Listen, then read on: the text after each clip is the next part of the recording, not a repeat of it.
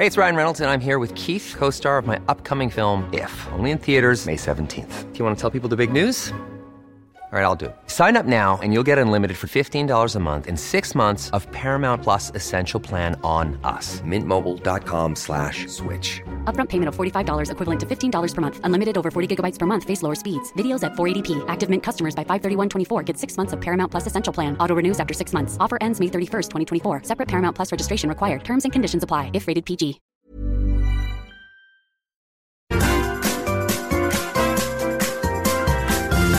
You are listening to the Mother of All Talk Shows podcast with George Galloway. So let me explain. When I asked our director earlier today for last Sunday's numbers of views in whole or in part, he told me it's 760,000. A little bit down, he said, because of the World Cup. And I'm sure that that will be true again this evening. And that's why I'm going to keep you up to date with the Germany Spain result throughout the show. But then somebody sent me a pirate clip of mine from last Sunday's Mother of All Talk shows on the Chinese owned platform TikTok. At first, we couldn't see how many views it had, but we did see that it had 55,000 likes. Curious and curious, we dug deeper and discovered that that pirate clip, not posted by me or us, has 1.2 million views of a part of last Sunday's show. Now, why do I tell you that? First of all, because I'm pretty chuffed at that number, but more importantly, and I'm saying this to any Chinese friends that are watching, you know that if I had posted that clip, it would either have been taken down by TikTok or so violently suppressed algorithmically that it would have been lucky to get 300 views. But when someone else puts up a lesser quality version, pirate version, on your platform, it gets 1.2 million views. Sort it out, China. Sort it out, TikTok. You're making a fool of yourselves rather than me because people will find a way to watch my output as that pirate clip shows. I'm mentioning it not particularly to single out TikTok, though for obvious reasons, I'm pretty bitter about being suppressed by a Chinese platform. But Elon Musk, in his takeover of Twitter, promised many things, some of which he has already delivered. And I'm hoping he'll deliver the rest before too much longer. But he opined today that the situation under the previous regime that ruled Twitter was much worse than we know, and that the more he looks into it, and I'm quoting him, the more horrifying it becomes. Twitter was an organized conspiracy against the public interest before Elon Musk took over. There was whole scale, highly organized, intelligence agency directed, suppression of people with inconvenient views. There was a hegemony of liberal progressive views, which nowadays means pro NATO, pro EU, uh, pro LGBTQI uh, uh, narratives and agendas, pro trans agendas, pro greenery, and quackery and all the things that you can associate with the man buns and man bags that used to hang out in San Francisco at very great expense to the company. He's gone through it like a dose of salts. At one point last week, he was running Twitter with 55 employees, which makes you wonder what the other 6,900 were doing, beyond filling their pockets and their tummies with quinoa and uh, ever so achingly green milkshakes, but not really milk, milk substitutes. You know what I mean? How, what, do you, what would you call it? An almond shake, maybe? They were the most pampered uh, workforce on the entire planet. But they did what they were supposed to do, which was to suppress and distort many, many people, those that they could not successfully deal with by suppression and distortion, say, like me, just by capping my numbers ruthlessly, by squeezing the circulation of my output by as much as 90%. I'm not making that number up. My lawyers have already calculated it. But those that they could not twist or blunt, they simply banned, including the then President of the United States, Donald J. Trump. In a pre election period, the most powerful and important elected person on the earth was kicked out of the public square by the man buns and man bags in San Francisco. And he's not tweeting now that he's been reinstated. Fair enough, that's entirely his business.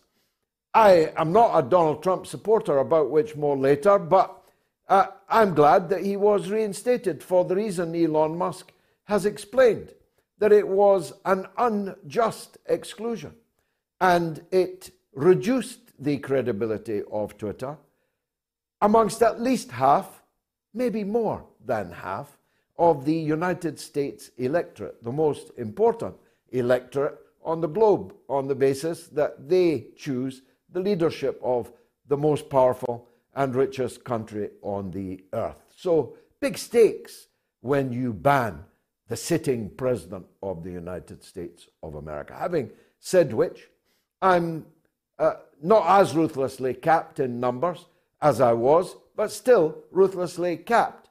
My reach is still being ruthlessly squeezed, just not quite as much as before.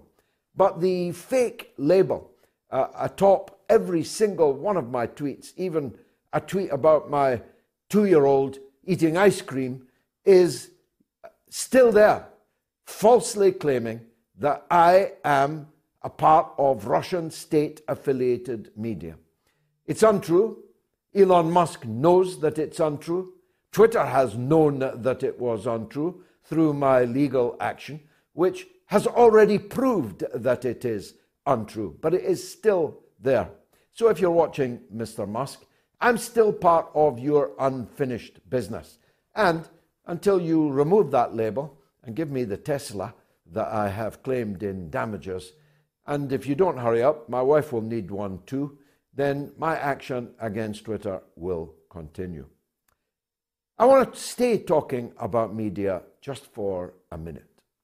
That uh, 1.2 million clip that went viral on TikTok was about the festival of Orientalism taking place in the international media over the World Cup in Qatar. Quick parenthesis again, because a lot of people don't hear that which they don't want to hear. I'm banned from Qatar over Syria. I have not been on Al Jazeera television for a decade, although before that I used to be on it every other day, and I'm not exaggerating. I, if I turned up in Qatar, would not be permitted access to the country. Unlike all these enemies of Qatar that are living up high on the hog in the seven star hotels in Doha, whilst spending every waking hour seeking to find something with which to attack their host, Qatar, whilst picking up their checks from the media organizations that have sent them. So I'm not here shilling for Qatar. But if you are going to claim that the biggest abuser of human rights on the planet is Qatar, I'm going to call you a liar. If you're going to claim that next year in the United, next uh, World Cup in four years' time in the United States and Canada will somehow be a cleaner World Cup than it is in Qatar, I'm going to call you a liar.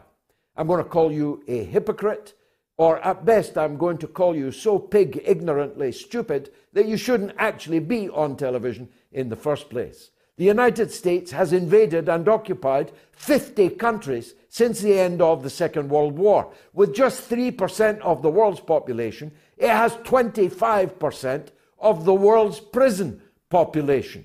And most of those are black. It has black prisoners in chain gangs working for the prison industrial complex. Every other day, there's a mass shootout of innocent people, shoppers, kids in schools, people dancing in nightclubs.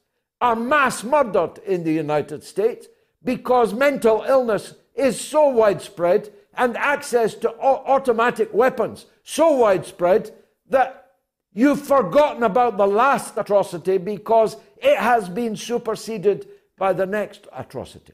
The United States has a torture camp illegally situated in somebody else's country, in Guantanamo Bay in Cuba. It performed acts of torture. Obama, we tortured some folks in Bagram Air Base, in Abu Ghraib prison in Iraq, in the living experience of every single twisted hack now currently unable to deliver any broadcast without reference to Qatar's human rights record, and some of them openly looking forward to the next World Cup in the United States of America, at which they won't have to talk, they say openly, about human rights any longer. And of course, that's true, but not for the reasons that they seek to imply. And the festival goes on. Jurgen Klinsmann, who I must say is Britain's favourite German, he was full of joie de vivre as a player. He played brilliantly for Tottenham Hotspur. He lit up stadia all over this country. He's cheerful and blonde and Germanic until you hear what it is that he's actually got to say. And what he had to say this week about Iran and Carlos Queiroz, full disclosure, former deputy manager of my own team, Manchester United, twice deputy manager of Manchester United, was such Orientalist slander, he ought to be banned from ever appearing on television again, and FIFA ought to kick him out from any positions that he holds in FIFA. He said that cheating and feigning injury was part of the Iranian culture. He said that lying was part of the Iranian culture. He said that no wonder Queiroz is their manager, thus effectively libeling Carlos Queiroz also. He compounded that slander umpteen times after he issued it on the BBC of all places. And yet he's still grinning on the BBC this evening as I speak. His Orientalist slander of Arabs and of Persians is in microcosm exactly what I've been talking about these last weeks and months. They cannot bear that Qatar is so rich and that it can afford to buy the World Cup and stage the World Cup and set its own rules about alcohol, for example. Though, having seen today a video of England and Wales fans punching each other senseless, drunkenly, in the streets of Tenerife, of all places, in advance of the showdown between England and Wales in the World Cup this coming week, I can well understand why Qatar banned alcohol to be freely available, at least, on the streets of their country in this World Cup. But they cannot bear it that Qatar can own Harrods, can own the Shard, London Transport banned Qatar's advertising of the World Cup because of its attitude to LGBTQ plus issues. And so Qatar has announced, and I hope they go through with it, that they will urgently review their investments in London. Why should Qatar pump billions of pounds into the London economy when they're so persona non grata, they can't even pay through the nose to get their adverts for the World Cup that everybody in London is watching on the underground trains and in the subway stations. You see where I'm going here? This is racism. It is hatred of Arabs. It is hatred of their religion, Islam. It is jealousy. It is envy. It is everything ugly that goes against anything that remains of the ethos of football. My own children are asking me, Why is everyone on television criticizing Qatar now? They're very young. I don't want to give them the lecture I'm giving you, but I don't know the short answer. They're tuning in to watch football, and every single time they have to listen to these Orientalist lectures about Qatar and by extension. Well done, Morocco, today, by the way, beating the old colonials 2 0. Belgium, the worst colonialists of them all. Not in terms of quantity, but in terms of, how shall I put it, numbers of people mass murdered by deliberate policy and design on the continent of Africa. So I think I could say Morocco struck a blow in memory of Patrice Lumumba today. At least that's how it felt to me. But here's the rub. I told you I'm banned from Qatar. I'm banned from Qatar because having once been a hero in Qatar, having once been a virtually daily communicant on Al Jazeera television, having been metaphorically carried on their shoulders for my role in opposing the Anglo American invasion of Iraq, I refused to support the Anglo American invasion of Syria. I stood by the Syrian Arab Republic. I opposed the alphabet soup of Islamist fanatic extremism, throat cutting, mass murdering extremism that Qatar was supporting and paying for billions, billions of dollars for. Never mind the shard. You should see what they put into the people that were supplying the weapons and the wherewithal to ISIS and Al Qaeda and their cousins in the jihadist army in Syria. That's why I'm banned from Qatar. And that was bad enough. I'm prepared to let bygones be bygones on that because, after all, hey, Hamas have done so after having joined the jihadist effort to topple the government in Damascus. Hamas have moved back to Damascus and are presumably again eating from the plate that they once kicked over on their way out, on their way to Doha in Qatar. But they're back in Damascus now. Sing hallelujah. I like to see the Arabs getting together. I like to see the Muslims getting together. Which brings me to my last point. I never watch Al Jazeera now that I'm never on it, but I have been watching it for reasons of World Cup duties over the last few days. It is an hourly broadcast against Iran, its next door neighbor, using exactly the same tropes against Iran that are used against Qatar by exactly the same people. And I've got to say to you, Mr. Al Jazeera, Sheikh Qatar, the people who are targeting you are the same people that are targeting Iran. Are you so blind that you cannot see that? And the same people targeting you and targeting Iran were the people who targeted Syria. And the same people who are targeting Syria targeted Libya, targeted Iraq, targeted Afghanistan. Yet you are serving them by your endless propaganda seeking to foment regime change in Iran. Lastly, as our poll makes clear, the mother of all showdowns takes place on Tuesday. It's a football match, but it's not just a football match. It is the United States of America against the Islamic Republic of Iran.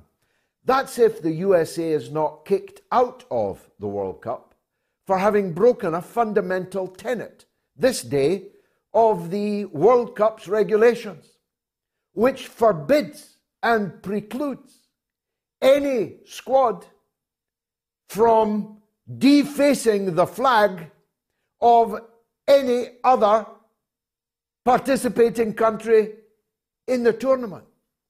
But the American World Cup team have just defaced the Iranian flag on social media. They changed it. They altered it. They took out its centerpiece and put in their own LGBTQA plus. Is there an A in it? LGBTQ plus agenda on the Iranian national flag in the official Twitter account of the United States of America. Now, of course, I know that they will not be kicked out, and therefore the mother of all battles takes place on Tuesday. I like the American football team, just as I like the American people.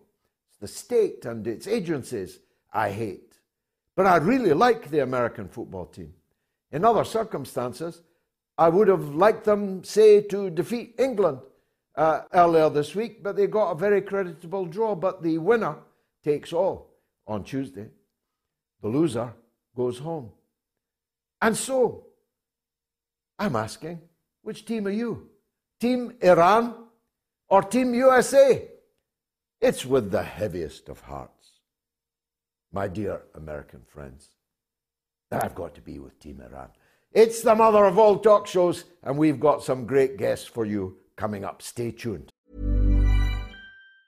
Even on a budget, quality is non negotiable. That's why Quince is the place to score high end essentials at 50 to 80% less than similar brands. Get your hands on buttery soft cashmere sweaters from just 60 bucks, Italian leather jackets, and so much more.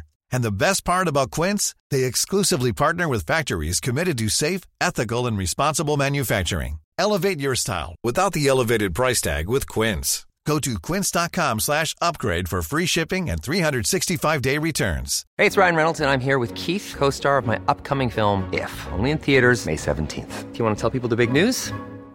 All right, I'll do it. Sign up now and you'll get unlimited for $15 a month in six months of Paramount Plus Essential Plan on us. Mintmobile.com slash switch. Upfront payment of $45 equivalent to $15 per month. Unlimited over 40 gigabytes per month. Face lower speeds. Videos at 480p. Active Mint customers by 531.24 get six months of Paramount Plus Essential Plan. Auto renews after six months. Offer ends May 31st, 2024. Separate Paramount Plus registration required. Terms and conditions apply if rated PG.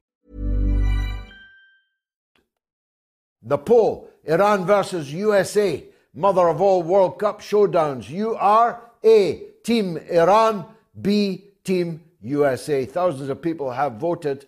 Get busy. Now, my next guest, uh, rather unusually, uh, requires to remain anonymous and so cannot appear on the screen, which is a very great pity because the Sirius report that he represents is an independent website analysing economics and geopolitics and with a big following on social media. Such is the quality of their analysis and reportage. Uh, Paul from the Sirius Report, welcome to the mother of all talk shows. Well, good evening, George, and thank you very much for having me on. It's much appreciated. Uh, tell us then what the Sirius Report does and what's your take on the great issues of today? Obviously, we focus on the two aspects is the rise of multipolarity which we've been discussing on the podcast for six years. And the flip side is the, what we call the demise of unipolarity, which is US hegemony, the US dollar, and basically US influence in the world. So that covers geopolitics, economics, and finance. So we look and scale the world to understand what's happening in Asia, Africa, South America, so basically, the global south, which effectively is what I call the where the birth of multipolarity is. The West is not yet caught onto it, and probably won't catch on to it anytime soon.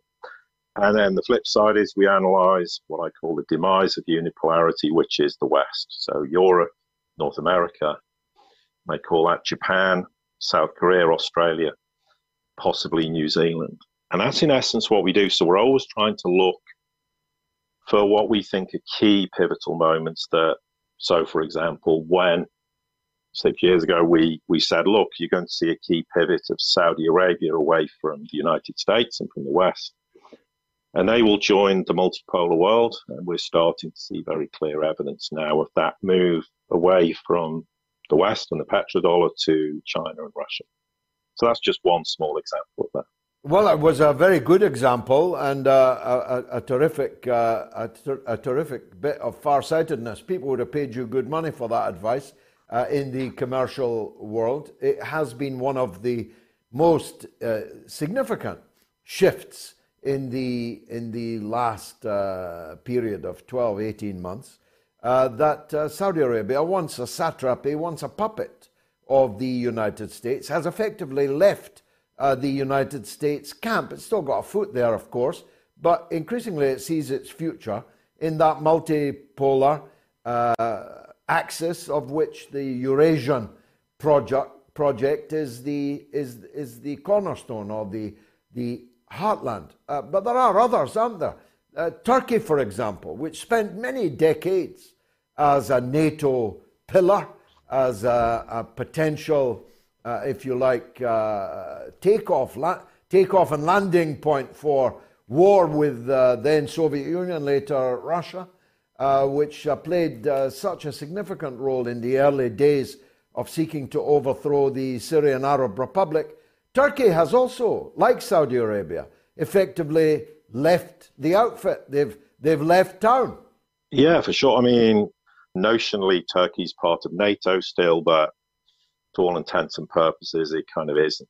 Uh, Turkey has S 400s from the Russians, and of course has Turkstream. And because of the sanctions and the ongoing debacle with the West with respect to, to Russia and the Ukraine war, they're now proposing to put a gas hub in to Turkey, so Turkey becomes a major energy hub and likely at the expense of Europe going forward. So yes, for sure, Turkey is one of those nations like Saudi Arabia. I call them kind of key vassal states you might throw Japan into that as well, and at some point, Japan will continue to rotate away from the Western influence and towards multipolarity. Okay, there are a lot of issues it needs to resolve with China, for example, but it's a slow process. These things don't happen overnight, but I would say in the last five or six years, the amount of developments that have come about is been at breakneck speed if you were to put it in historical context. Yeah, it's definitely accelerating. They're going to be left with just the Anglosphere, aren't they? Uh, at least four of the five eyes, or perhaps all five of those eyes, plus Israel. That's, that's really the empire's core now, isn't it? Because we can tell from the comments made, for example, by Mrs. Merkel yesterday, the Germans, and I think also the French, are growing tired of, of this uh, role as vassal uh, to the United States empire. And if the power isn't, the people are. Yeah, for sure. I mean, the Ukraine war has thrown up a lot of very interesting uh, developments, not least because of the fact that from the start of the war, the belief from the United States and the UK was, well, Russia will collapse economically very quickly, not understanding what Russia had been doing since 2014 when the Maidan started. They also thought that, uh, that the world would isolate Russia, which didn't happen. And they also thought in the process they could oust Putin very easily and the Russians would overthrow him. And of course, these were spectacularly bad miscalculations. And certainly, in I would say, in the last few weeks, the Germans and the French are absolutely correct, have started to reassess the relationship with the United States because, for example, the Inflation Reduction Act, which is to subsidize the so called nonsensical green revolution in the United States, what, what has happened is they're realizing actually this is going to harm industry or what's left of industry in Europe.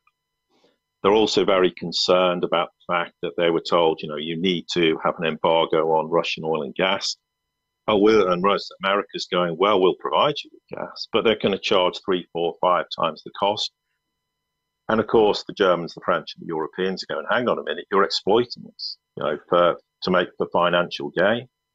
And of course, the United States has sold tens of billions of dollars of arms to Ukraine because none of it's for free. It's all supposedly loans in inverted commas, whatever that means in reality. So, yeah, most certainly we're at a point where Europe's reassessing its relationship with the United States. I wouldn't say in totality. And of course, whilst nation states might do that, the problem you have is the bureaucrats and the technocrats. So the European Commission, you are very Atlanticist and very pro United States, and you want to effectively, to all intents and purposes, fight the Ukraine war to the last Ukrainian. So it's a complicated affair, but I would expect in the coming years for Europe to not totally sever relations with the United States, but the plan, I think, has always been at some point it will rotate east. Now, the big question is how, and really logically, it's Germany. Germany, and that's a big ask, decides it's had enough of being a vassal state,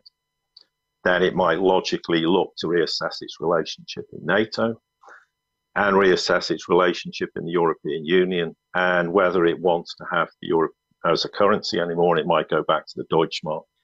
And these are kind of, if you look in history, the United States has always feared German rapprochement with Russia. And this goes back prior to even World War II and prior to World War One. There's always been this concern that if Germany moves into to Eurasian camp, then the argument will be the United States has no reason to be in Europe anymore. Why why do we need NATO?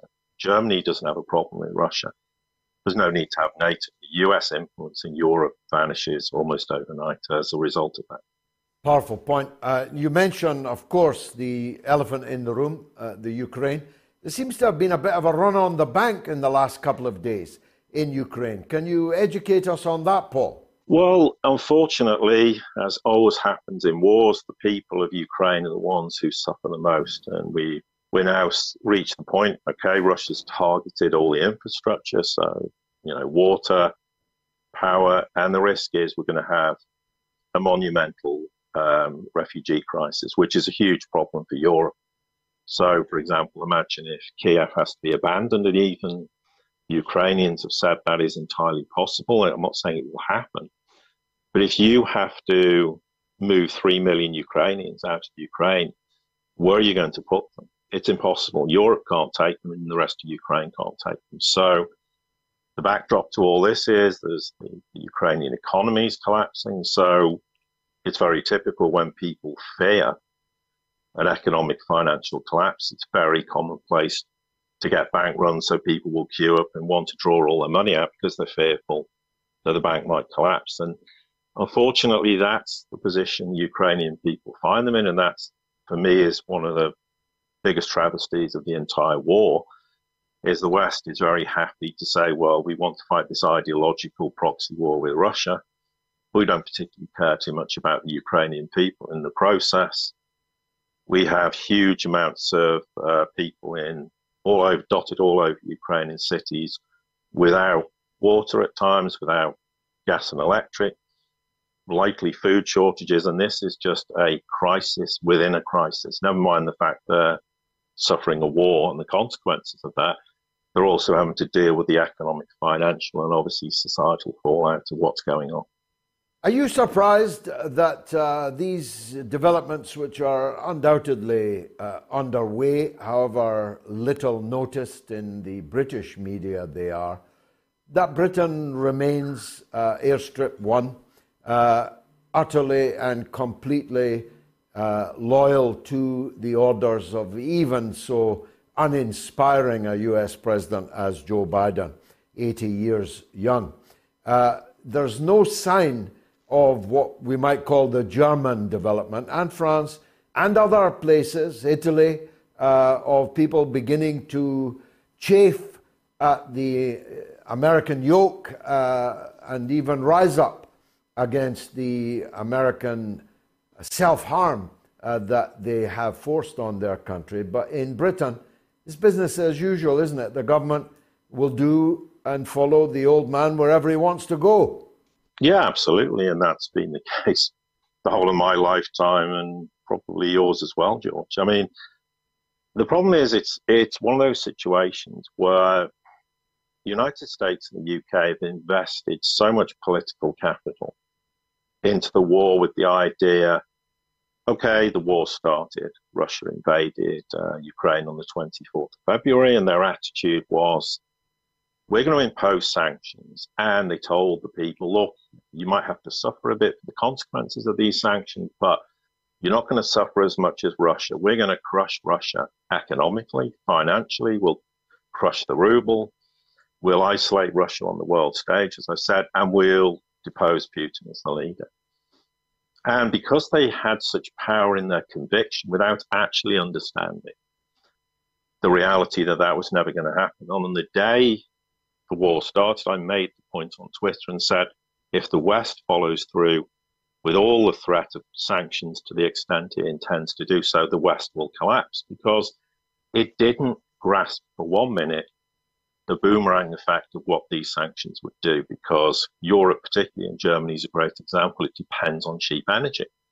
And Russia's provided it for decades, and more so in recent years with Nord Stream 1 and Nord Stream 2, which obviously never came online.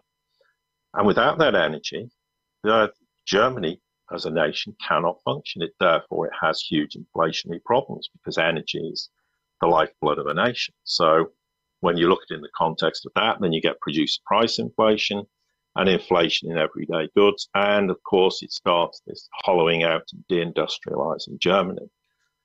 So the problem from the US and the UK's perspective is they invested all this political capital in try- and then also trying to, of course, drag Europe along in the process. Because at first, Europe was hesitant, to put it mildly. There was some nations going, we're not really sure we, we, we agree with this because we're so dependent on energy. And there was all different sort of ramifications from European nations' perspective as to what the fallout would be.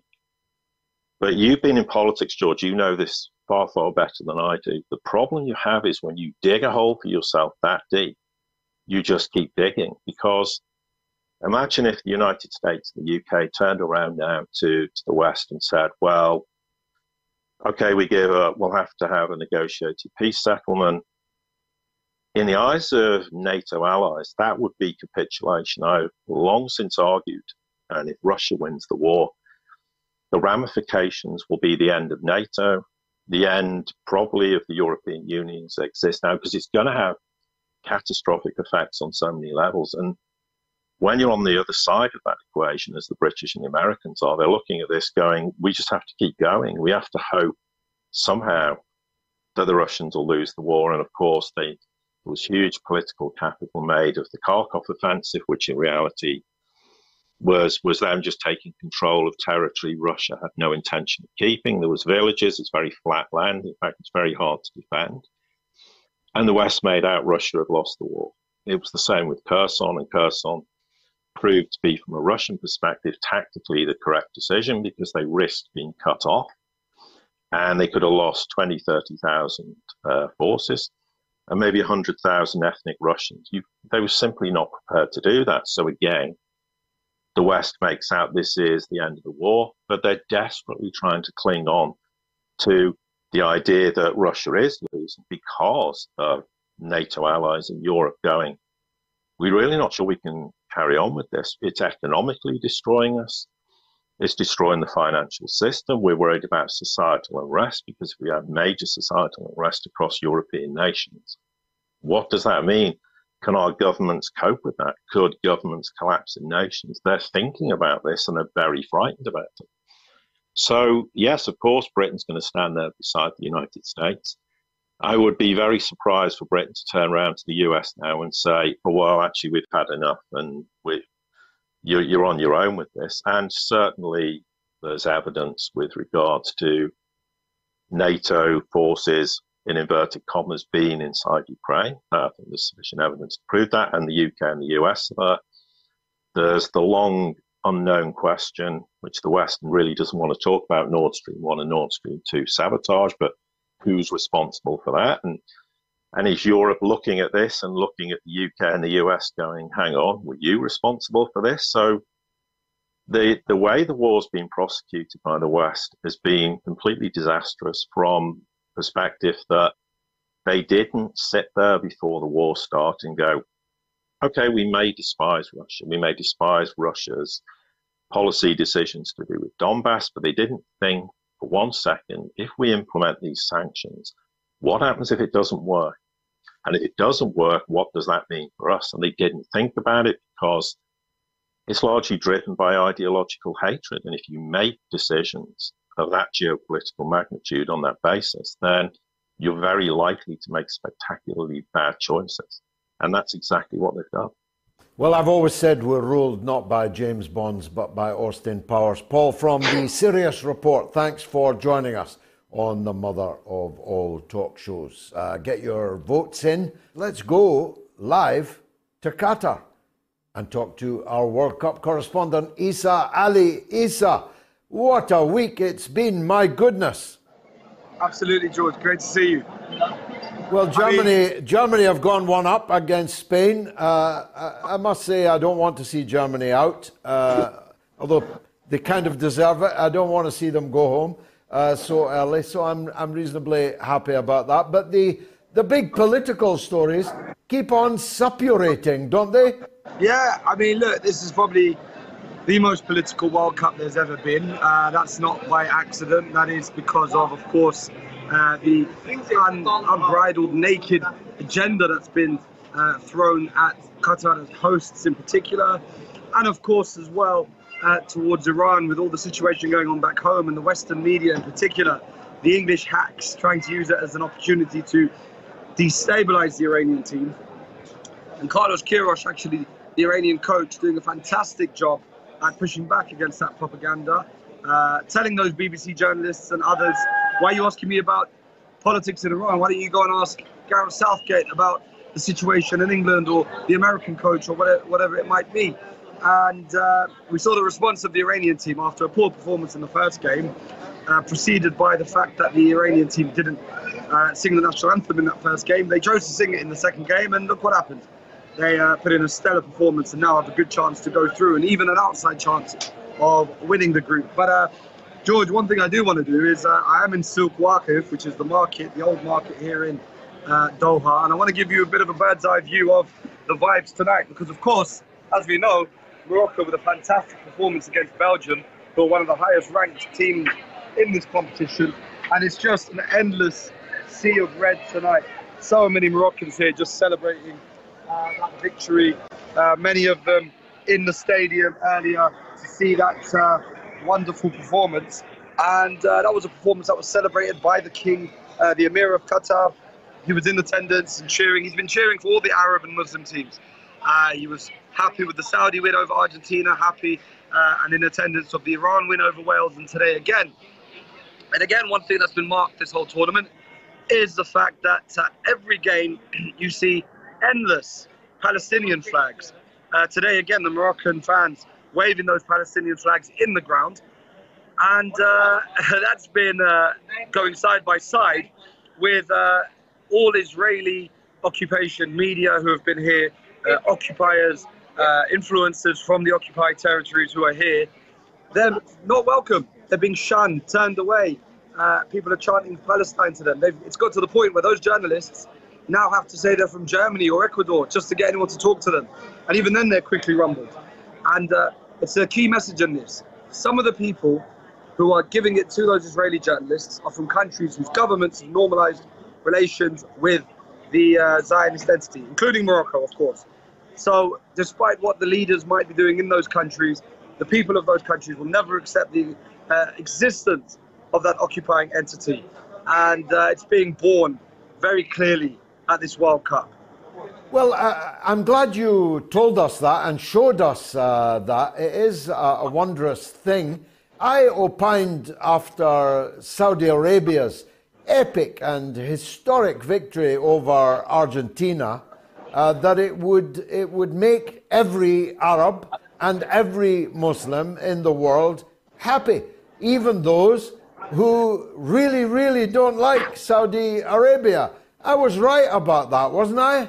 Yeah, I think to an extent, this is uh, this entire tournament has been very key in uh, building those bonds of brotherhood between uh, Arab and Muslim peoples and uh, getting those people to uh, realize that uh, all these differences between us, all over the world actually, not just in the West Asia region, all of these differences are just lines on a map drawn by some colonialist or another, and that everyone is a brother to each other.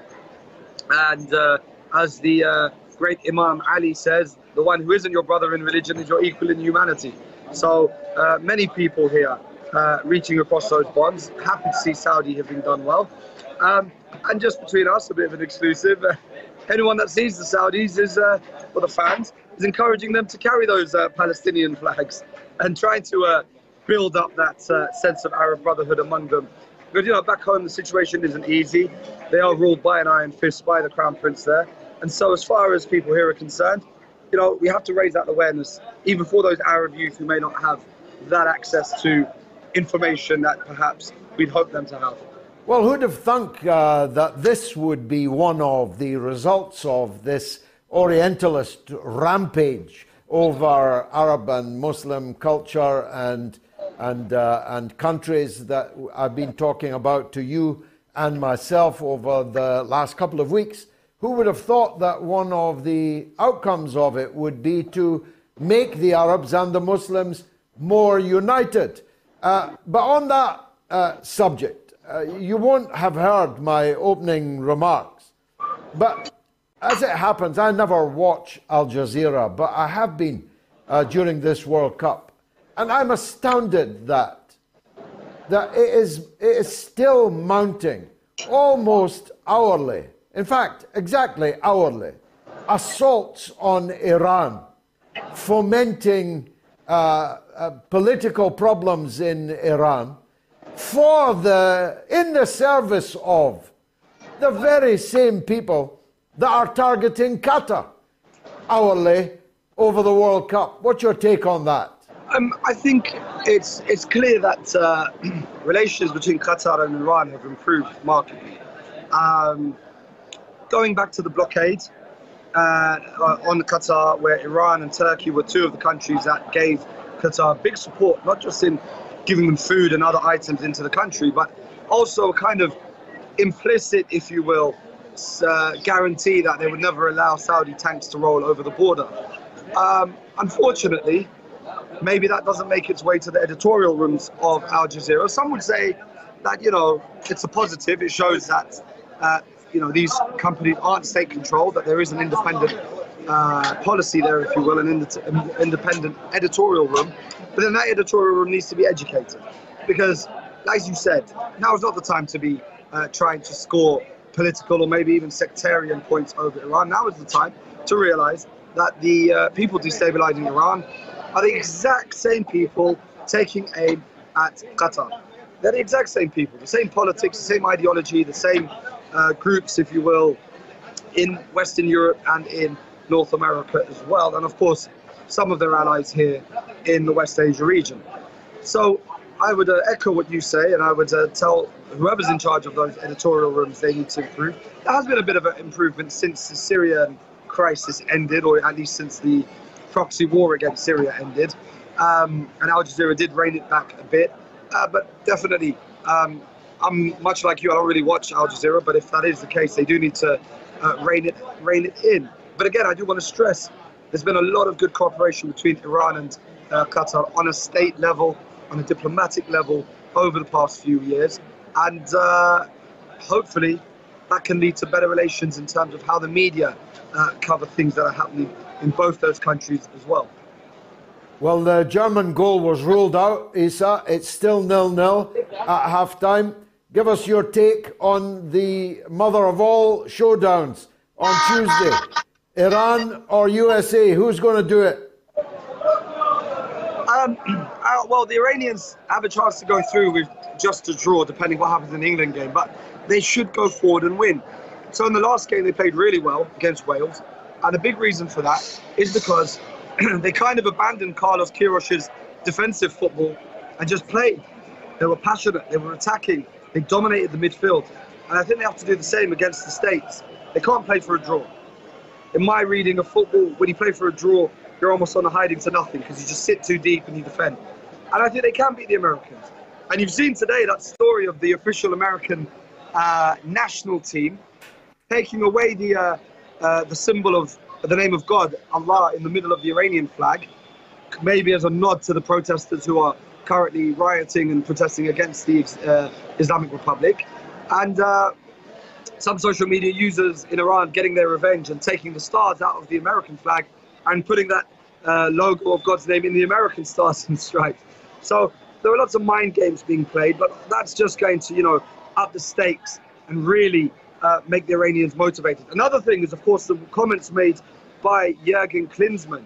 Uh, now, Jurgen Klinsmann, of course, was on the BBC making all kinds of outrageous Orientalist and racist comments against Iran.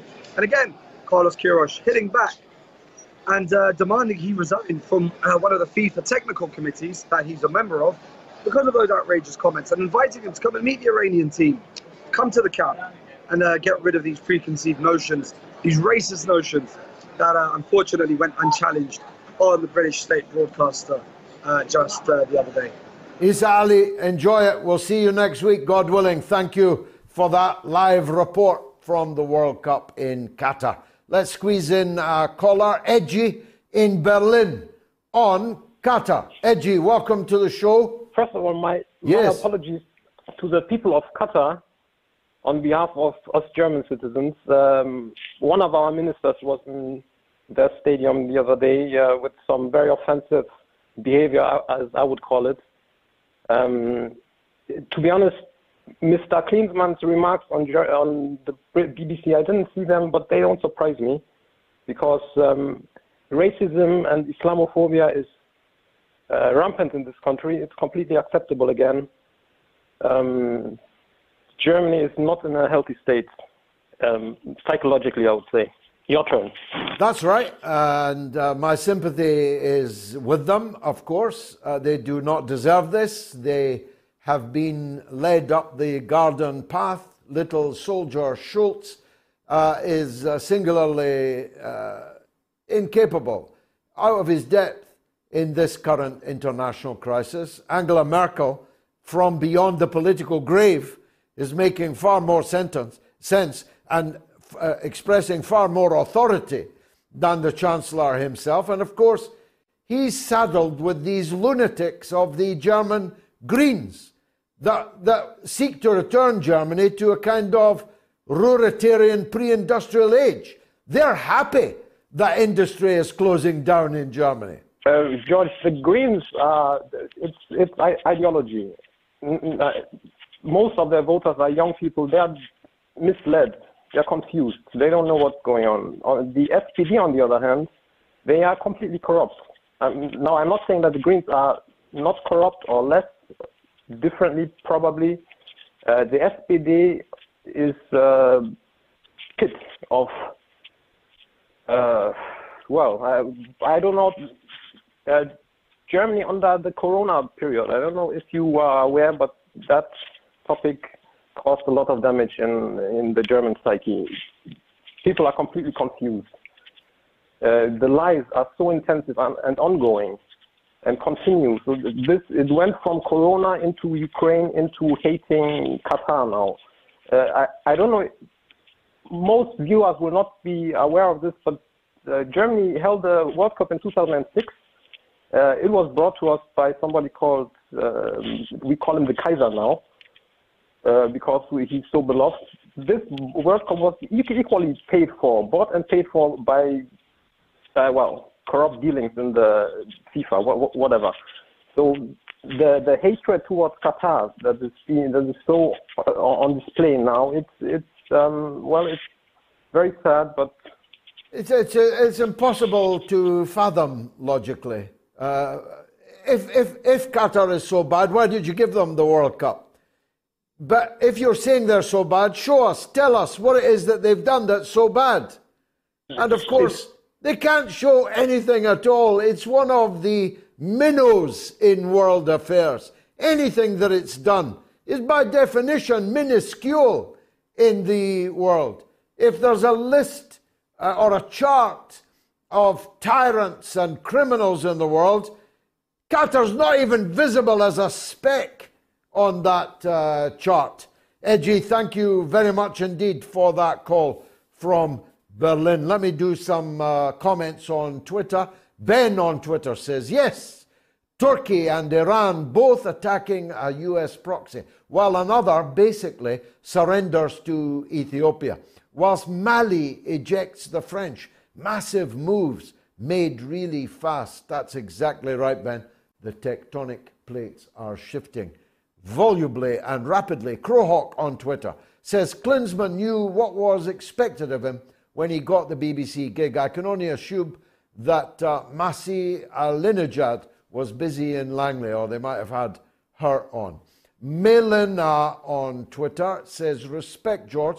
It's a shame that Qatar doesn't understand that the same people who spit on them for their gay and alcohol laws are also destroying Iran. Melina, that's exactly the point I was trying to make. Karate Master says the England team are wearing shirts made by people earning a dollar a day. Why don't they protest about that? David Beckham, he says, got 150 million off Qatar. Uh, if I was David Beckham, I'd have asked for more than that. Let me take a break. We've got the one and only Sabi Salvati coming up right after the break. Stay tuned. Now, she is the host of Sabby Sabs, a legend actually. Now, uh, it's a podcast. She's the co host of the Revolutionary Blackout Network. We've had her colleague on. Now it's time to meet her. Sabi, welcome uh, to the mother of all talk shows. First of all, tell us uh, how is uh, how is life on the outside of the mainstream media in the belly of the beast? Uh, you're in the great Satan. I'm in the little Satan. What's it like being an like an outrider, an outlaw in media terms in these countries? Tell us. Well, currently, right now, it's really difficult because of censorship. So, a lot of us that do independent media and are independent journalists, that's the biggest hurdle that we have to deal with.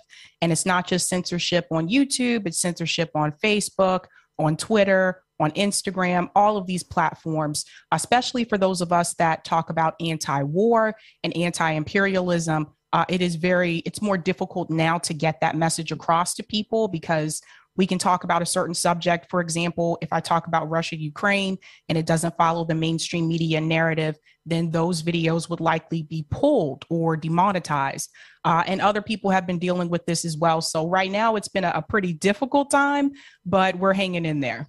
It's a bit hit and miss, isn't it? I mean, I, have been on Facebook uh, for a very long time, and uh, over the last couple of months, uh, I've been basically strangled uh, on Facebook with uh, with nobody seeing the posts and not allowed to even pay them money to advertise the clips. Uh, refused uh, permission to promote, uh, which is counterintuitive financially. And yet, last Sunday, I had a clip of 261,000 views on Facebook. So either sometimes you get past the censor or the sensor's off that night, uh, or he's fallen asleep, uh, or like uh, Epstein's uh, prison guards, the, the, the cameras have switched off. It is a bit funny, a bit hit and miss, isn't it? Yeah, I think that was one of the most difficult things uh, in the beginning when I first started was figuring out the algorithm, and it's different now than it was two and a half years ago. Uh, two and a half years ago, independent media was a part of the Bernie Sanders movement, at least in left independent media. And they were doing typically well. Like they were getting a lot of views and uh, a lot of subscribers. But then YouTube and Facebook, they decided to change their algorithm and make it so that mainstream outlets would be pushed to the top uh, of the search uh, choices and that independent media would be pushed towards the bottom. So now uh, it's harder to find independent voices on those platforms. And you're one of the best uh, of them, and your, uh, your show is becoming increasingly popular, I'm glad to say. What are the main subjects? Uh, first of all, domestically, uh, because I need to talk to you because you're the, still the global hegemon. Uh, unfortunately, what you do there affects what we can do here. But what, what are the big domestic stories inside the US that preoccupy your viewers at the moment? One of the big ones right now, of course, is the midterm elections that just happened. The Republican Party just took back the House. Uh, Nancy Pelosi has decided not to reseek uh, a speakership or leadership in the House. So she would actually be the minority leader if she stuck with it uh, instead of the Speaker of the House. And so that means that it looks like Hakeem Jeffries is next up in that position. Uh, he's going to be very difficult to get any type of progressive policies passed. Uh, he's against progressivism, a lot of those policies that progressives in Congress uh, ran on. Uh, so for those of us that came from that Bernie Sanders movement, and I was one of those those people, Uh, it's a very difficult time. Uh, we've seen a lot of the progressives go along with Joe Biden and people like Nancy Pelosi not forcing the vote on Medicare for all for everyone in this country during a pandemic. Uh, they have decided to just go along with the Democratic Party instead of going in there and taking over the Democratic Party. Uh, so there's a lot of red team, blue team that still happens in the United States, but more people are starting to wake up to the fact that economically things are not improving. Uh, that's why we have a lot of strikes that are going on right now with workers. The railroad workers right now are deciding whether or not they're going to go on strike, and that will affect supply chain. So, what we've been advocating for over at RBN is that it's come to the point now where we need a general strike. Uh, voting for people, voting for the president of the United States is not changing people's lives economically in this country when we have two parties that are very much corporate and they support corporate interests and they put the American people last. Uh, a little bit different in the UK. At least you guys do have health care for everyone there. Now, I, did hear that it might be privatized soon, but we don't have that. We've never had it. Uh, and it's embarrassing to be one of the wealthiest countries in the world and to see that our leadership doesn't care about the people. Yeah, of course, we've got a healthcare system that is uh, uh, theoretically uh, free to everyone uh, at the point of need, but it is in such a parlous case uh, state that it is driving anyone who can out of the public health system and into the private. Uh, there's now a waiting list to get on the waiting list for treatment in the British Health Service, which has long ago uh, of course, begun to privatise under Labour governments, I should say, uh, key elements of the uh, work. Uh, um, and of course, the uh, more money you put in, the more money these privatised uh, elements are able to take out. It's very big business, very profitable. And you're right, the direction of travel is in the direction of your system rather than you taking the direction of ours. But let me talk about the war, Sabby. Uh, it seems to me it's slightly different, slightly better in America than it is here, in the sense that here in Britain, the entire left, so called, and the entire right, so called, are 100% behind Joe Biden and the war. In the US, at least, Parts of the right are not, whether for good reasons or bad. People like Trump and others, uh, Trump Jr., uh, I saw calling for an end to the endless subvention of billions of dollars to Ukraine. There's more opposition to the Ukraine war in America than there is in Britain. Is that how you see it? And if so, is it likely to grow? I think it is growing uh, somewhat. It's not growing as as much as I would hope for, and that's because mainstream media and the censorship. Um, we're not getting that message out to as many people as we would like, and mainstream media is not telling the whole story with this conflict, of course. Uh, but yes, uh, that is happening here. People are are getting tired of seeing billions and billions of dollars going out the door to Ukraine uh, when we have people here in the United States that don't have health care Homelessness has increased in the United States. Our poverty situation here has not improved, but we have billions and billions of dollars to send to people in another country. Uh, and one of the things I like to point out in my show are what are those packages? What do those packages include? Because some people think that it's just weapons. It's not just weapons. They're giving them health care, they're giving them clean water. Meanwhile, we have a Flint, Michigan uh, that does not have clean water still years later here in the US. We have a Jackson, Mississippi that still has dirty water uh, here in the United States. So the military industrial complex here is a big problem. There's a lot of money that goes to the MIC, and that's why we don't have more money that that is distributed to a lot of these social programs that could help people here in the United States. Uh, I'm not sure what is going to happen, but I think enough people are getting riled up to the point where I think a general strike is eventually inevitable. I think this will happen at some point, but you have to have all players on board.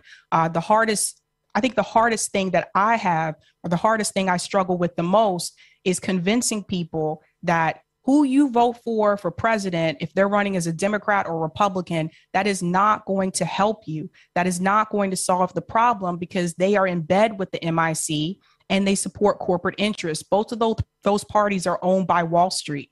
So it's really hard for me to convince people who have been conditioned to believe that when they go to vote for the president of the United States, that they're actually going to make a difference in their lives. And that rarely happens. Uh, the change that we get is not significant. It's usually crumbs. And this is why people in this country continue to struggle economically.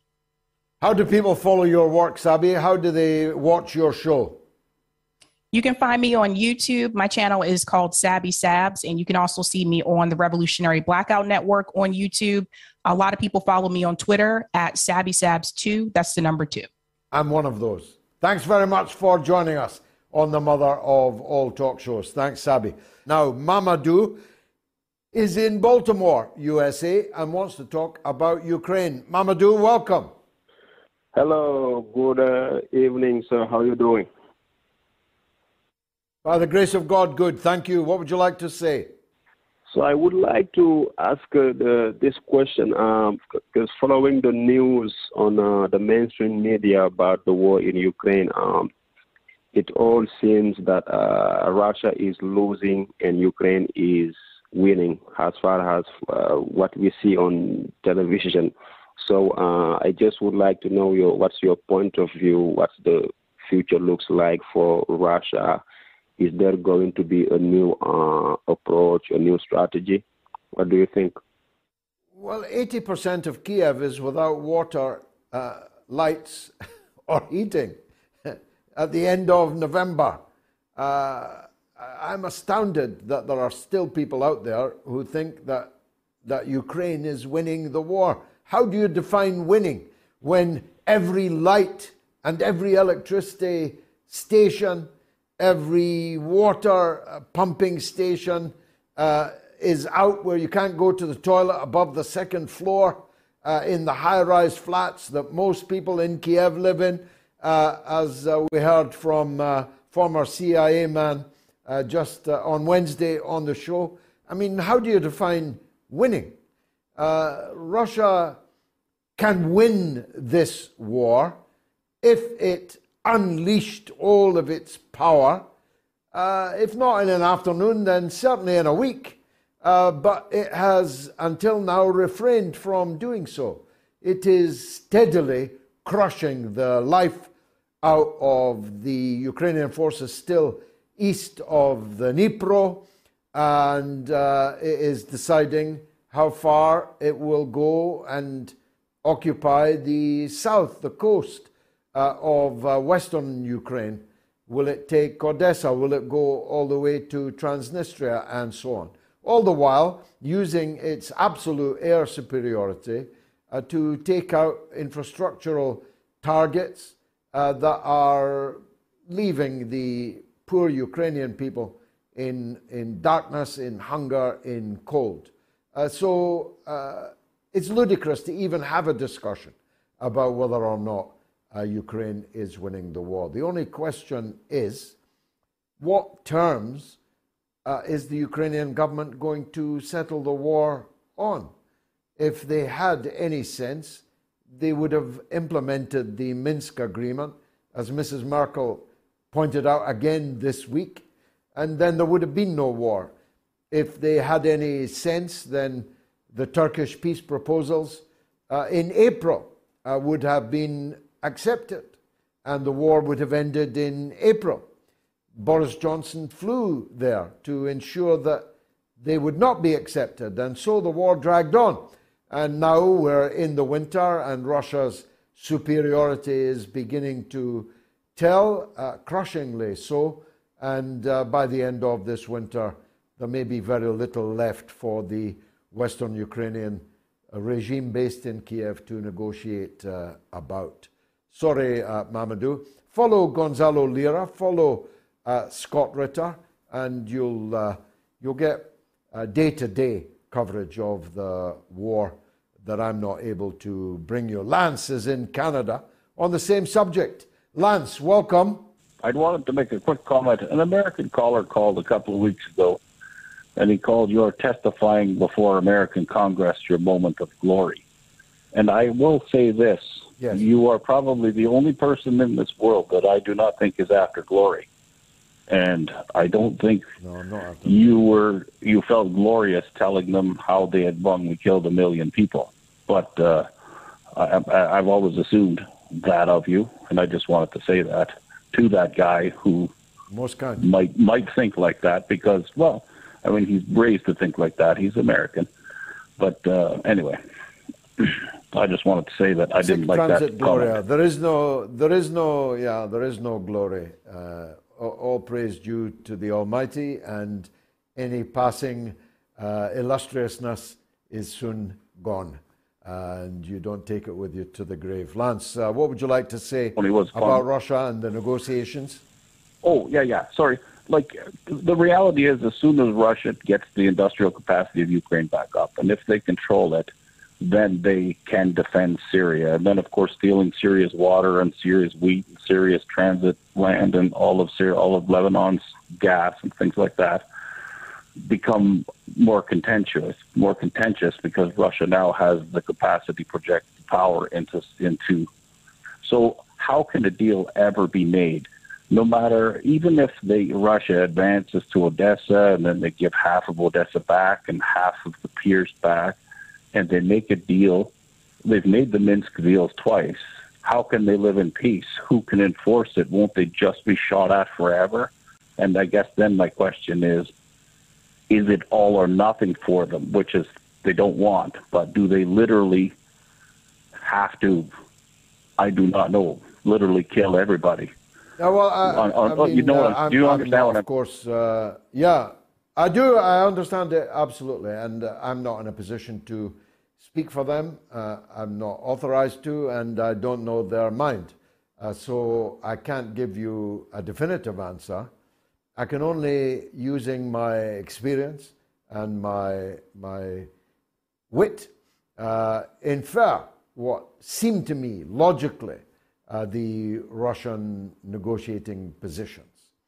And of course, as in any war, those negotiating positions change as the war changes uh, and as more of a price is being paid to bring about a settlement. The more one is forced to pay to bring about a settlement, the more the bill will be for the defeated party. And we are either at or past uh, the point of no return, whether it is bloodier to go on or to go or, to use Shakespeare's uh, term.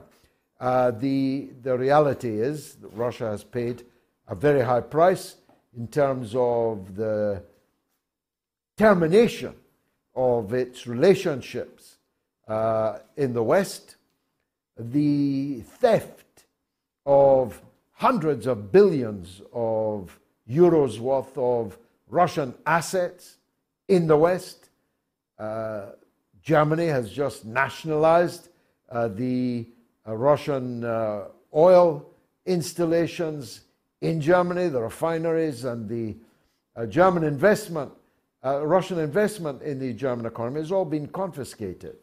Uh, even houses of Russians are being stolen, legalized theft uh, in Western countries. So that's one part of the price that Russia has paid.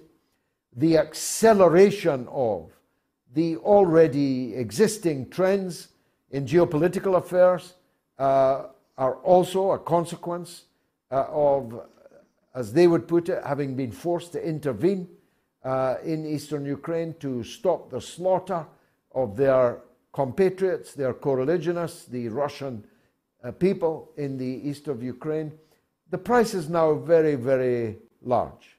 And of course, the cost of keeping an army of half a million men in the field and the uh, deaths and, uh, and uh, injured that they have suffered. This is a very, very high price. So the higher the price goes, the more Russia will extract from whatever remains of Ukraine as a price. But my guess, if I was in the Kremlin advising the president, and I assure you I am not, uh, my advice would be a regime change in Kiev is uh, inescapable. You could not possibly make a peace agreement and expect it to stand with Zelensky. Zelensky would be quite happy to escape to Miami Beach, in my opinion, anyway.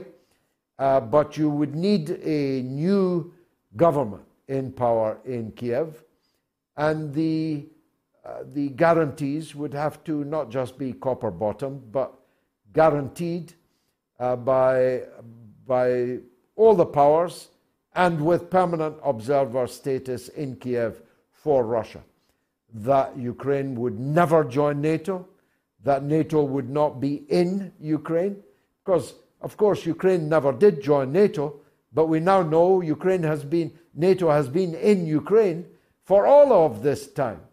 So just saying you won't join NATO is not enough.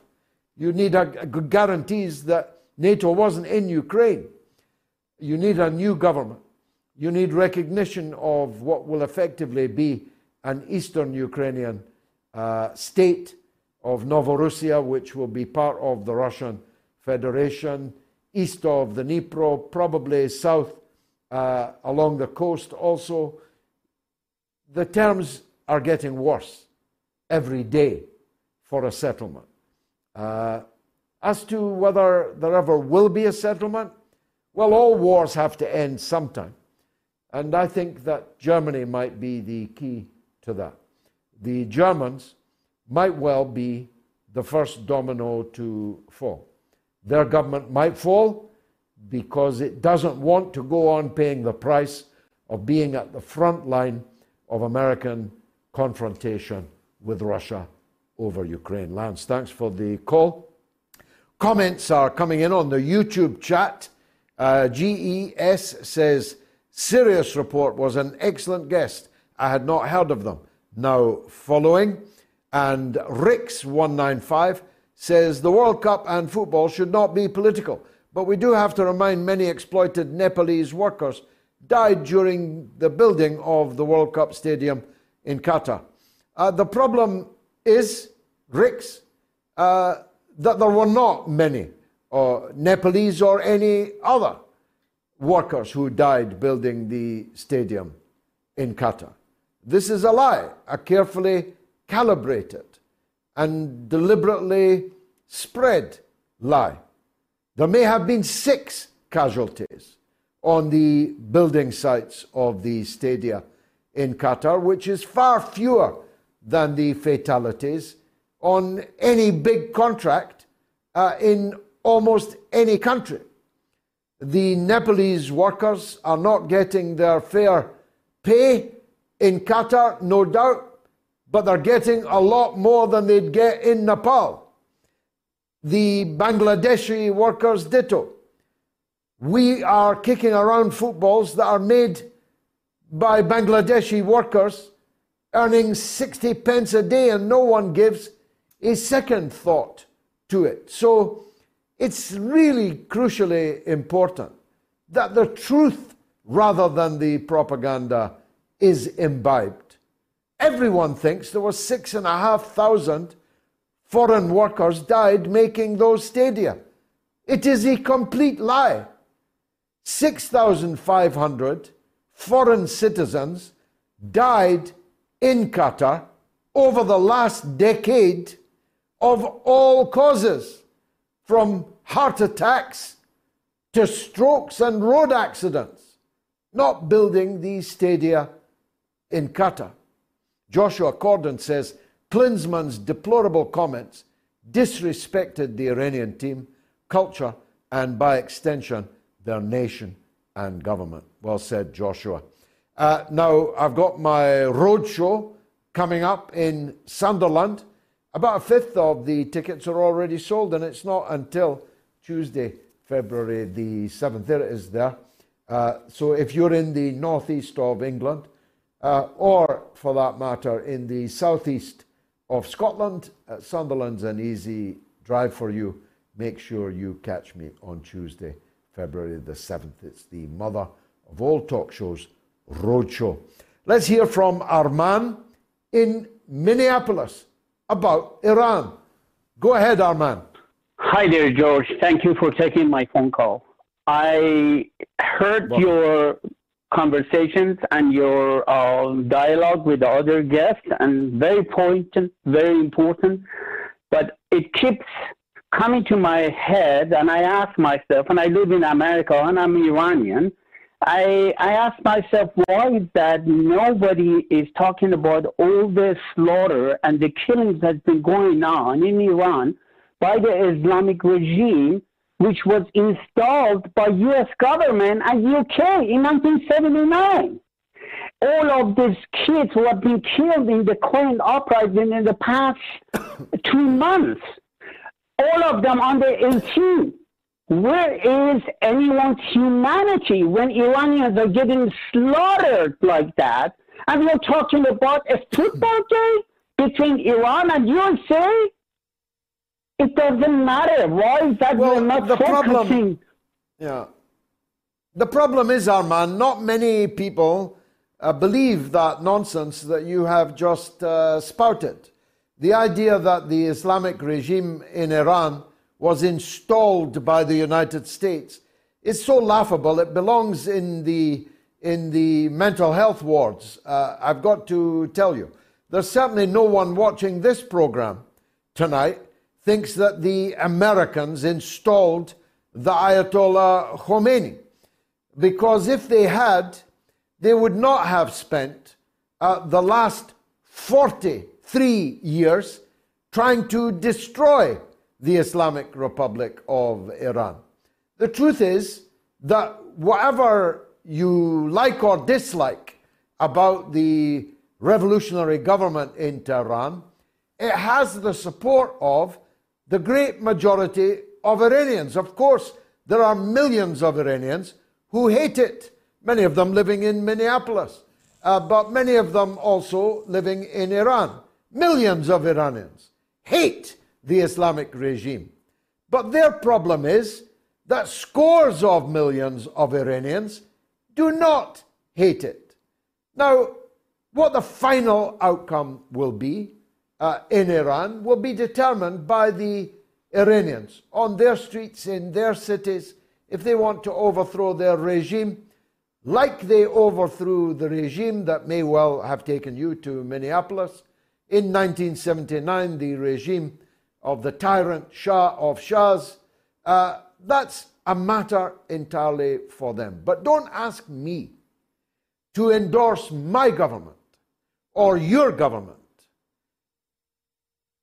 fomenting social chaos and catastrophe in your country. Don't ask me to support my government sanctioning your people. Don't ask me to support my government making war on your country and your people because I will not do it. But my voice will not, not be decisive. If yours is the correct analysis, it will eventually come to pass. You'll no longer be our man of Minneapolis, you'll be our man uh, of Shiraz or Isfahan or, uh, or of Tehran. You'll be back in your uh, country, won't you? Uh, it's Spain 1, Germany 1. Don't tell me that football games are not important. Line 2, Michael in West London. Let's hear from him. Go ahead, Michael. Hello, George. Can you hear me? Hi. Can you hear me, George? Go ahead, mate. Yeah, yeah, Hello, go mate. ahead. Yeah, We can all hear yeah. you. Hello. Listen, first time caller. I'll give you a couple of quid each time, but blah, blah. Listen, 20 years ago, I, I, uh, I, I couldn't stand you, I must say. But uh, you're an Really? absolute star to me. Can you hear Was me? that- Thanks. Yeah, I can, Michael, and I'm touched by what you said. Was that in the run up to the Iraq war that you didn't like me? uh, I have a lot of Palestinian friends. No, but uh, when you were a hero was when um, when you were like uh, against Syria, because that, that that's that's when I sort of that's sort of when I woke up. Uh, we're getting uh, we're getting uh, uh, feedback, uh, Michael. Uh, switch off your television or your your feed, will you, so that we can talk better? We'll try and get back to Michael. Here's some more of the super chatting. At large, 47 gives 9 US 99, and Rafael Legonda gives 5 US dollars. Thanks to both of you. Kiwi Dave gives 5 New Zealand dollars. Mars isn't invading Earth, Earth is invading Mars. Indeed, the War of the Worlds isn't really about Mars and a Martian invasion at all. I've got news for you. Uh, Fred Gano gives five US dollars. Love your work, George, even though I don't always agree with you, but usually do. Thanks. Thanks for that, Fred. I don't always agree with myself. Nestor Gonzalez gives five US dollars and says the reason why Saudi Arabia is untouchable is because they have the evidence that the US ordered them to help orchestrate 9 11 to start the endless war on terror. And Nomayor 1 gives 10 British pounds and says, What do you think about the latest rant of the EU foreign policy chief, Joseph Borrell, who stated that Europe is a garden, a beacon that must civilize the rest of the world? Well, it runs out of the same stable as Jurgen Klinsmann and as the Orientalist uh, Festival uh, that is otherwise known as television coverage of the World Cup. Barry Lim gives £2.50. Thanks for your perspective. Thank you, Barry. Nikola Biberovich gives £3. Thank you. Let's try Michael in West London again. Go ahead, Michael. Hello, George. Can you hear me? Yeah, we can hear you. Now go right ahead. Ah, great stuff. Listen, George, you're always on about the supersonic missiles that Russia may send or can send. You know, and it, it's it's quite uh, it's quite it's quite frightening, you know, to actually listen to stuff like that. But yeah, yeah, but uh, you know, I don't I don't think young people actually understand, you know, the the, the actual uh, reality things like that. You know, and you know, back in the seventies, eighties, that, that you know, there were certain sounds that sort of sounded like a a siren. And I remember my brother, who was five years older, explained to me that an explosion from nuclear was nowhere near an explosion from an explosion. I am. Uh, the current uh, family of nuclear missiles are 1,000 times greater than the atomic bombs that were dropped on Hiroshima and Nagasaki. And they were two bombs, one on each city. Uh, the uh, Russians have uh, around 5,000 bombs that are 1,000 times more powerful than the nuclear weapons that vaporized the population of Hiroshima and Nagasaki. And if I make it sound frightening, that's because it is frightening. It ought to be frightening. If you're not frightened by it, there's something wrong with you. If you are ready and willing to walk into that kind of nuclear holocaust, there is something wrong with you. And I'm glad you and I can see it, Michael. Thanks for that call. Simon is in Borehamwood again, still in England. Go ahead, Simon. Uh, good evening, George. Yeah, I was. Uh, I was just. Um, I'm trying to watch the football as well, but I was uh, regarding the um, the uh, hilarious uh, Tories who are trying to get rid of the whatever the strikes are going on. What when do you reckon would be the best chance to to call for a general strike and really see if we can really, I don't know, ri- ridicule into a final nail in their coffin? I think it might be a good idea to try that. I don't know. Well, but, um, yeah, yeah, well, uh, you could call for a general strike uh, anytime you like. You can call as often as you like, but that doesn't make it happen. Uh, the level of uh, political and class consciousness amongst the British working class is at an historic low. Uh, probably not since the beginning of the Industrial Revolution has class consciousness an understanding of ourselves as part of a class with specific interests, which are not the same interests as other classes in our society, has never been lower. Trade union membership has never been lower. since the 1920s, actually, since before the 1920s. And even the trade union members uh, have a level of political consciousness which leaves a great deal to be desired.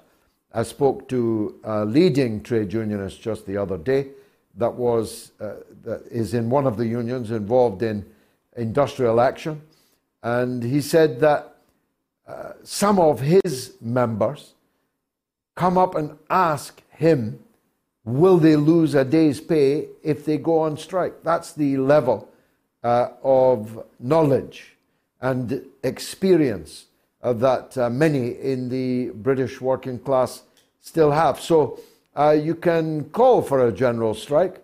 Wouldn't it be wonderful if the whole working class could bring down the government, bring down the system? But it's as likely as me being on Elon Musk's next flight to Mars. It's full time and it's Spain 1, Germany 1. Uh, last call. My goodness, the time has flown. It's Richard in Wales. Go ahead, Rich.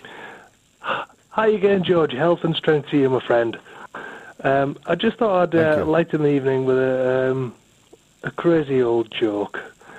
It's um, so I was travelling to the Iran and Wales match last week, but the plane was late. Oh, yeah. But I still managed to make it on time for the kickoff. How so? The answer is You've got me. I ran. Very good. Very good, Richard. That does all the best. All the best. Excellent show tonight. All the best to you. I hope I hope Wales can uh, get a good result, four nothing or so, against England uh, on Tuesday. Thanks uh, very much for that uh, call. It's uh, pretty much uh, the end of the show. So let me make some uh, closing remarks, some reflections uh, on where we have been. I read all the time. People ask me where I get what knowledge I've got, and I get it from reading all day. And so I don't research these shows or these monologues. I have no need to because I have a sponge like uh, brain that takes in all the information that I'm reading all day and absorbing all day. But the most affecting piece that I've read uh, this week, I read today uh, from a magazine that Sharmine Narwani produces in Beirut called The Cradle. And it was the story of the relationship between Western intelligence agencies, including my own country's intelligence agencies, and the, the murder gang, Murder Incorporated, the murder cult of ISIS and its constituent parts. And I've got to tell you that at the end of that article, I was left with the feeling that this must be, surely, please God, this must be the lowest that we will ever go. What we have done in Syria by supporting these throat cutting, heart eating, head chopping, Islamist, fanatic, mass murderers is the worst thing that we have ever done. And we have done many, many bad things.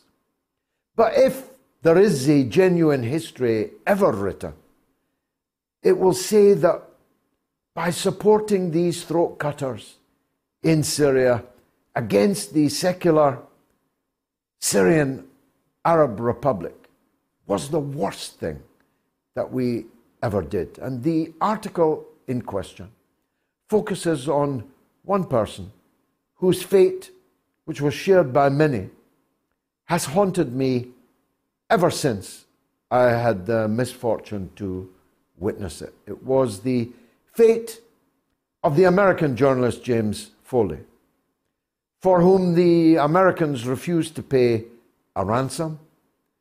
Some 22 other Westerners were rescued by payments of around 2 million uh, euros on average. They were rescued either by their families or by insurance companies or by their governments or by well wishers or by fundraising.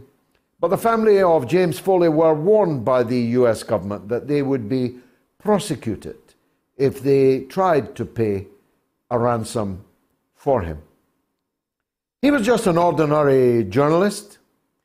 He was no hero, certainly no hero of mine, but he was, in the end, just a Western journalist whose government turned its back on him.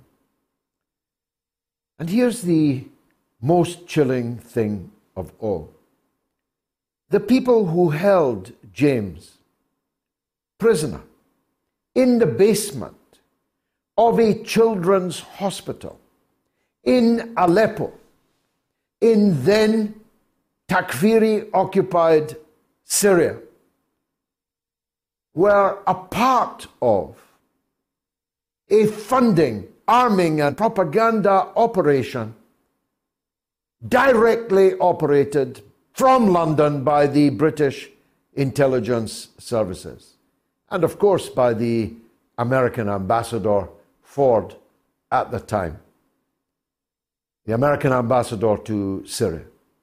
In other words, James Foley could have been freed at any time from that basement in Aleppo just by a word from their sponsor, Britain and the United States, who could have told them to release all of their foreign hostages, and they would have had no alternative but to comply.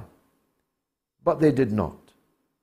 Instead, they created a terror funnel down which, through which, thousands of Western jihadists went to join the throat cutting rampage in Syria.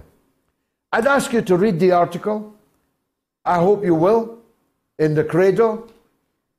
Although one part of me wishes that you won't, because it runs the risk of losing your faith entirely in those that conduct our affairs in London and Washington. That really is all the time that I have left to me, but I will be back here again, God willing, on Wednesday for the midweek mother of all talk shows. So if you've enjoyed tonight, if you're one of the 1.2 million now that's watched the pirate clip on TikTok, get the real thing on Wednesday. All platforms, 9 p.m. UK time. Until then, good night. Hi, I'm Daniel, founder of Pretty Litter. Did you know cats tend to hide symptoms of sickness and pain? I learned this the hard way after losing my cat, Gingy. So I created Pretty Litter, a health monitoring litter that helps detect early signs of illness by changing colors, saving you money and potentially your cat's life. Pretty Litter is veterinarian developed, and it's the easiest way to keep tabs on your fur baby's health right at home. Go to prettylitter.com and use code ACAST for 20% off your first order and a free cat toy. Terms and conditions apply. See site for details.